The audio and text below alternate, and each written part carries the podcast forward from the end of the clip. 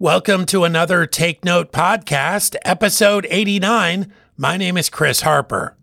This podcast is based on the Take Note radio program, which is heard weekdays on Harvest Family Radio Guam.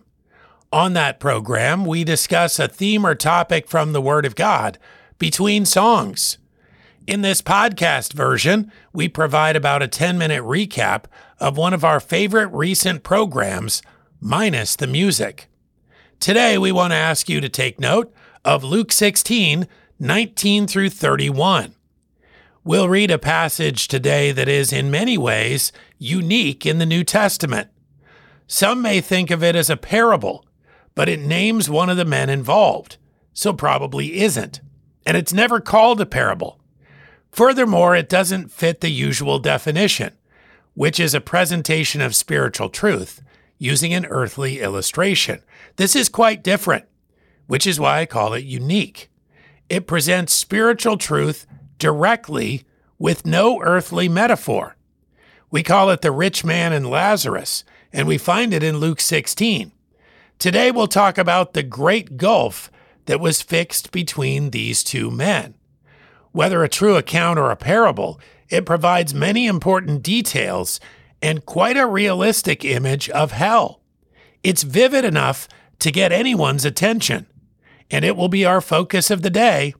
That is Luke 16, 19 to 31.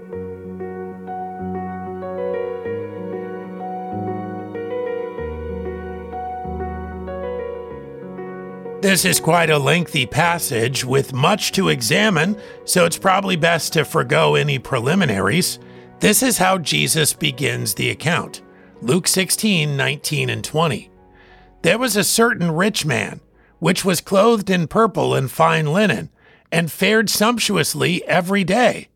And there was a certain beggar named Lazarus, which was laid at his gate, full of sores.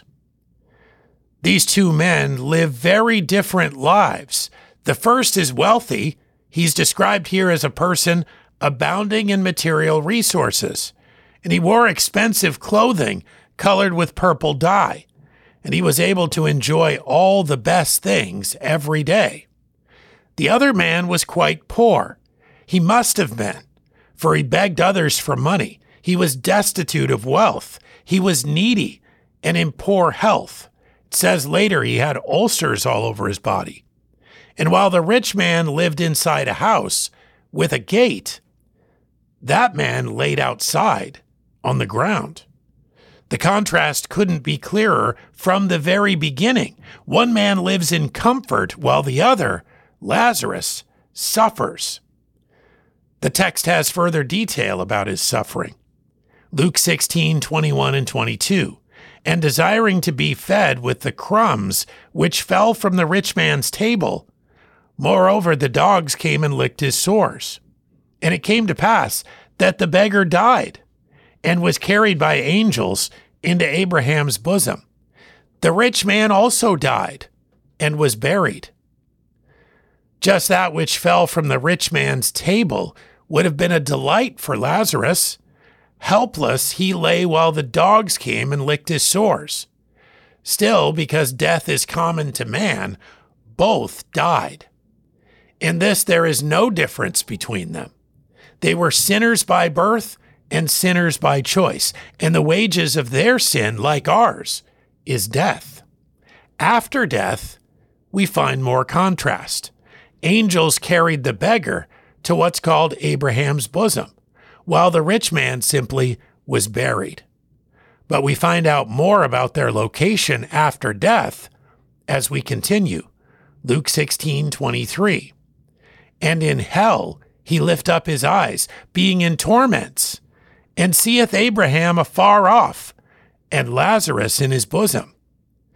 In death, Lazarus, it appears, was carried to a place where the patriarchs of faith resided, a place of care and of comfort, as though he were there in a place of honor during a banquet. But the rich man was tormented. This means he experienced acute pains. No sign of a banquet or of resting on the banquet host's bosom. No care, as though from a father, and no comfort. but rather exactly the opposite. And then the rich man cried in Luke 16 24. And he cried and said, Father Abraham, have mercy on me, and send Lazarus that he may dip the tip of his finger in water and cool my tongue, for I am tormented in this flame. Here we see the rich man was in flame, and he desires for a bit of relief. We may recall that in life, Lazarus desired just a crumb of food from his table. In some similarity, the rich man desires only for his tongue to be cooled with a drop of water. This alone would have been a mercy to him in his torment. And then Abraham reminds him Luke 16, 25 and 26.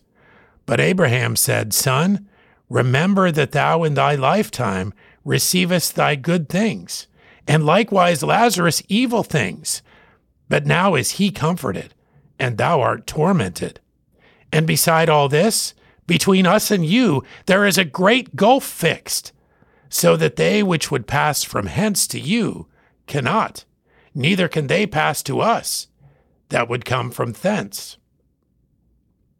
So the tables have well and truly turned here.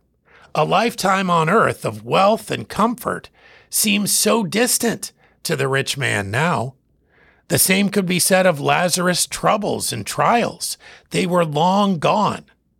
But life was temporary, and they were now in their permanent places of residence for eternity, with no way to cross the gulf between one of the destinations and the other, for the gap could never be crossed. And we're left wondering how this happened. Are rich men then deserving of punishment and poor men deserving of comfort?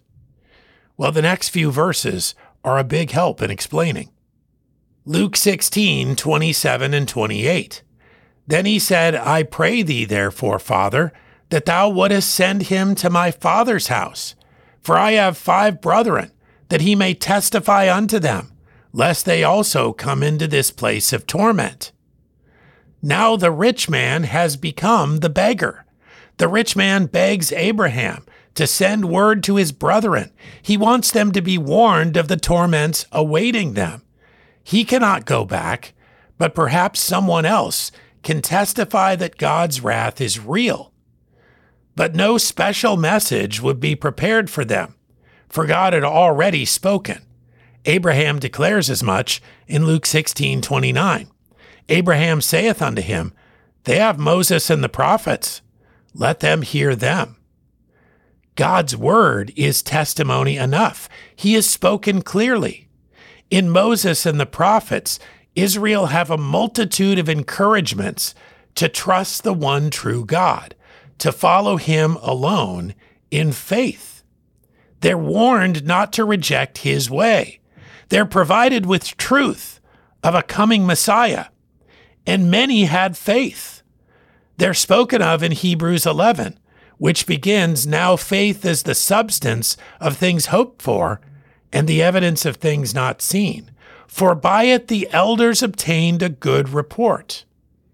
And it further says, By faith Noah, being warned of God of things not seen as yet, moved with fear, prepared an ark to the saving of his house, by the which he condemned the world and became heir of the righteousness, which is by faith. Of Abraham himself, Hebrews 11 says, By faith, Abraham, when he was called to go out into a place which he should after receive for an inheritance, obeyed and went out, not knowing whither he went. By faith, he sojourned in the land of promise, as in a strange country, dwelling in tabernacles with Isaac and Jacob the heirs with him of the same promise. For he looked for a city which hath foundations, whose builder and maker is God. And of Abraham's wife? Through faith also Sarah herself received strength to conceive seed, and was delivered of a child when she was past age, because she judged him faithful who had promised. Here and in following verses Others are named as well And it says of them, These all died in faith, not having received the promises, but having seen them afar off, and were persuaded of them, and embraced them, and confessed that they were strangers and pilgrims on the earth. But the rich man fails to accept this.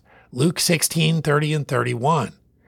And he said, Nay, Father Abraham, but if one went unto them from the dead, they will repent.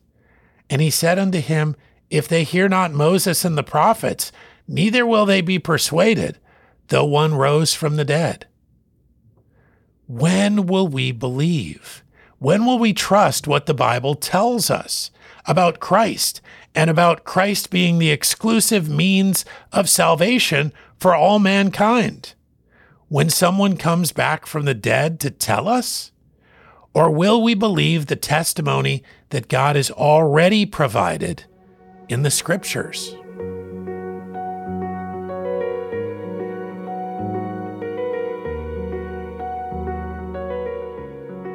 Well, you've been listening to the Take Note podcast.